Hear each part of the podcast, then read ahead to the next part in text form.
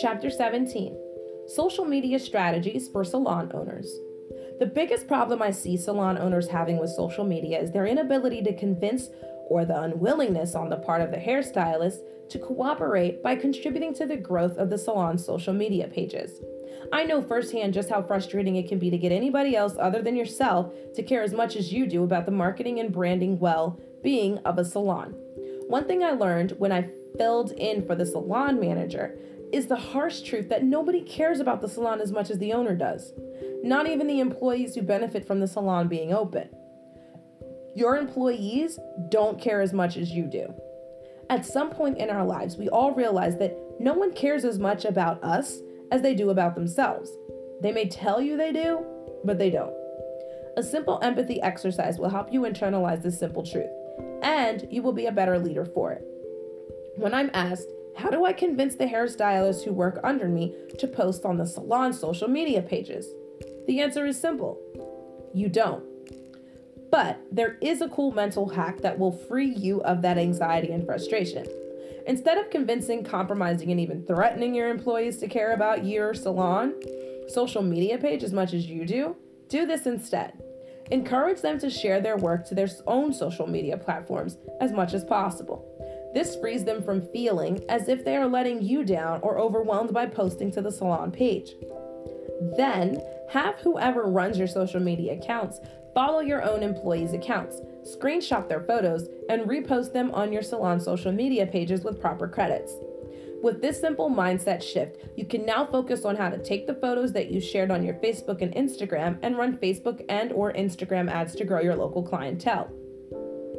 It is your duty as the salon owner, as the business person trying to keep the business growing, to do everything in your power to market and advertise nonstop.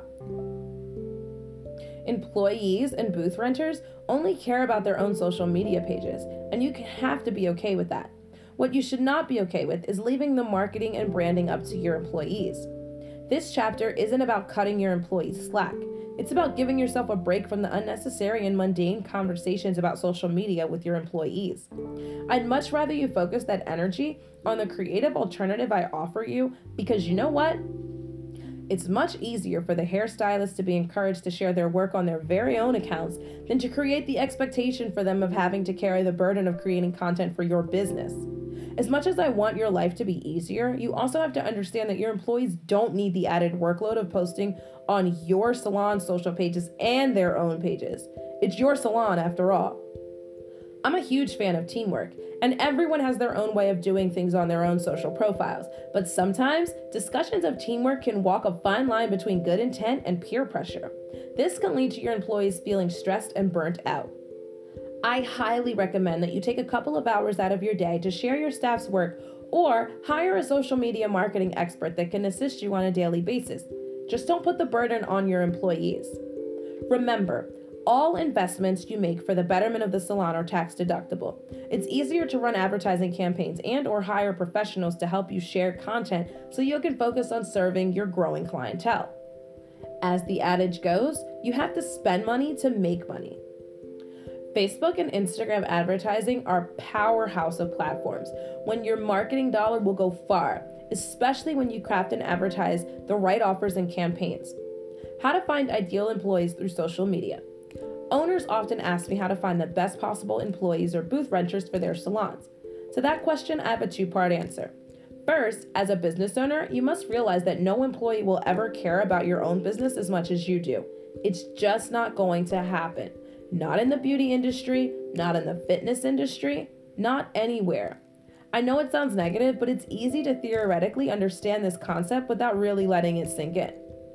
The fastest way to get over this hangup is to you put yourself in the employee's shoes and ask yourself, do I care about my workplace as much as my employer does? Actually, you want to care more about your business than your employees do. If employees cared as much as you did, then it means that you have a broken business because you obviously don't care enough. If your employees are more driven and invested, you may want to ask yourself why you were in business in the first place. And you better believe that employees who openly care about the business equally or more than their boss already ask themselves the same question. I came to this realization during my last few years working in a salon full time when I was given the responsibility of indirectly managing the salon. I didn't know much about management, but once I got up to speed, I realized that my boss expected me to care more about his business than he did. It was just strange and wrong. Expecting your employees to care about your business as much as you do puts you in a vulnerable position to eventually be taken advantage of, lose employees, or worse, the business will shut down, as it happened at my salon. The unspoken rule of business is that leaders are always expected to take on the pressure, worries, and cares of the business in order for everyone to operate fruitfully. Your employees are your employees for a reason.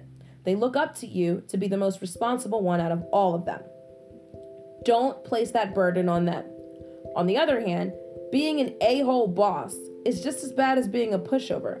You can't have it both ways, but you can find the middle ground. Regardless of skill and talent level, you will always care more than your employees, and you need to make sure that you know that. But that's no reason to be a jerk. If your employees had to care about your business as much as you think they should, plus they have to deal with an aggressive, dismissive employer, they'd be better off running their own business. Know that you work for them. Here's a concept that might rub you the wrong way, but I assure you it will lower your stress levels once you fully accept it. You are not the boss of your employees. They are the boss of you. You are the one that everything falls on 24 7. If your employee is an a hole, it is your fault that you've allowed them to be without repercussions. So, talk it out with them or get rid of them.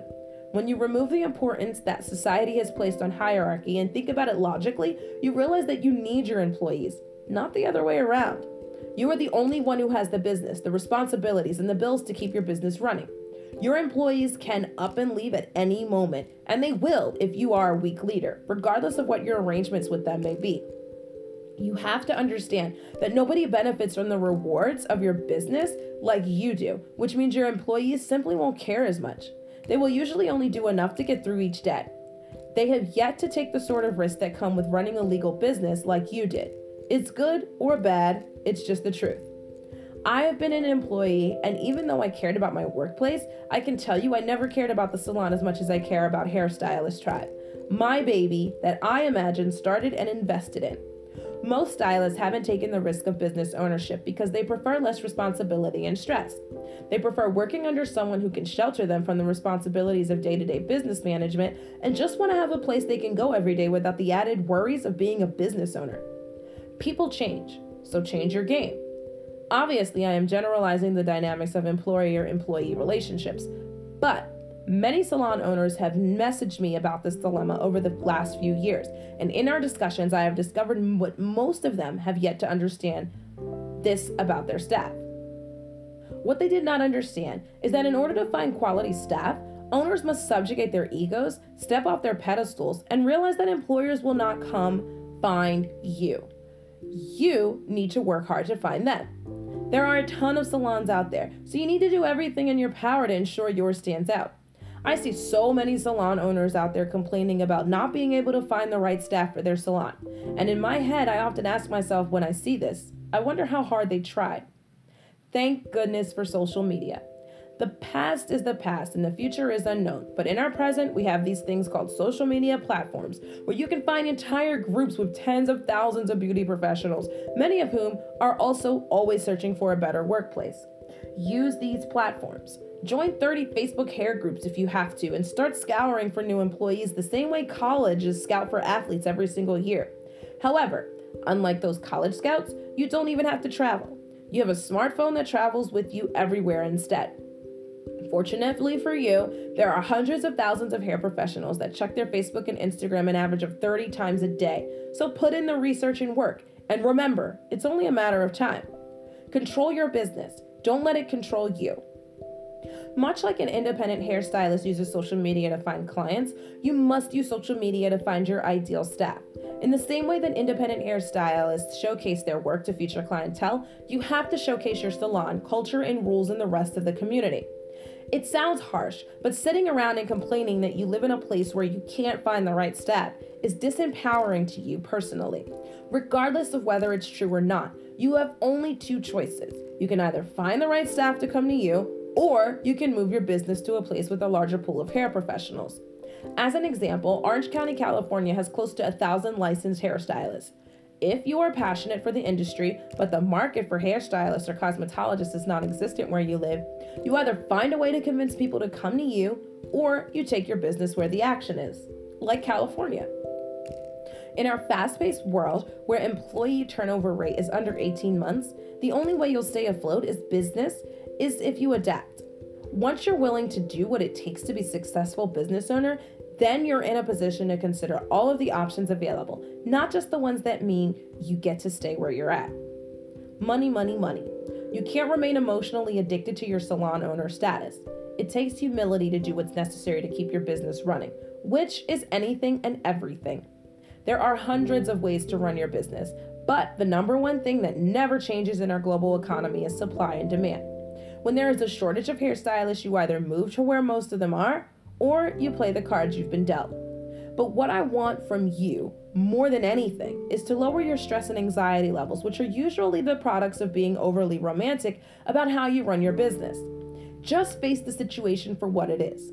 If your salon is in a rural area, the reason you have a shortage of staff is that most of them probably moved to the closest city because that's where the job opportunities are. You really have to assess your salon situation and figure out why it is that you can't find staff. I will tell you right now, in 2017, as I'm writing this book, it's easier than ever to at least have conversations with hundreds, if not thousands, of potential staff members. I've done it, so can you, no matter where you are. On the flip side, if your salon is in a larger city, you have to devise a plan for attracting the right staff members, not only locally, but also nationally. Oftentimes, potential employees will have an easier time moving across the country if your salon is in a major city. Take advantage of your big city salon location and keep on searching for the right staff members. People go where money flows. It is only from a place of absolute truth when you are fully and openly honest with yourself that you'll make the best decision possible. If Chris McMillan's salon in Beverly Hills was Chris McMillan's salon in Roseburg, Oregon, he wouldn't be the Chris McMillan doing Jennifer Aniston's hair. I have nothing against Oregon, by the way. I love Roseburg. I'm not saying that everyone needs to open a salon in Beverly Hills. Remember, supply and demand. But if you are truthful with yourself and honest about what you're willing to do and not do, you will have less stress running your business. Having said that, whatever town, city, or village your salon may be in, everything is finite which means that there is only so much available in terms of humans you can employ and clients you can attract. That's called human capital. I am not suggesting that you uproot your family, but what I am suggesting is that you have to consider what your local community can support when you are setting goals and expectations for your business. Consider doing everything you can. There are many owners who are happy closing their businesses and working for someone else because they can at least say that they've tried.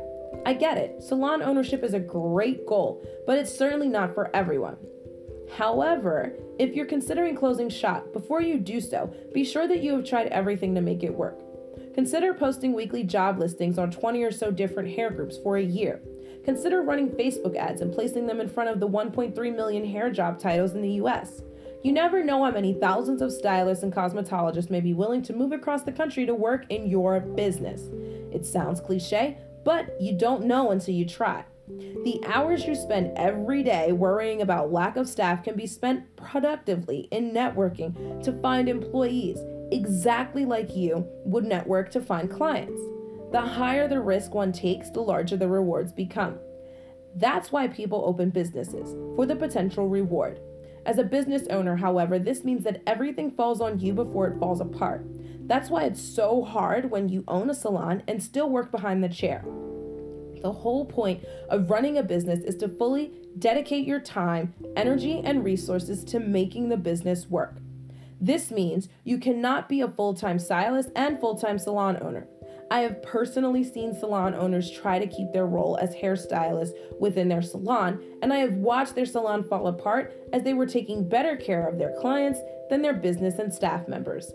This is a concept that the infamous Tabatha Coffey has tried to instill in our professional minds.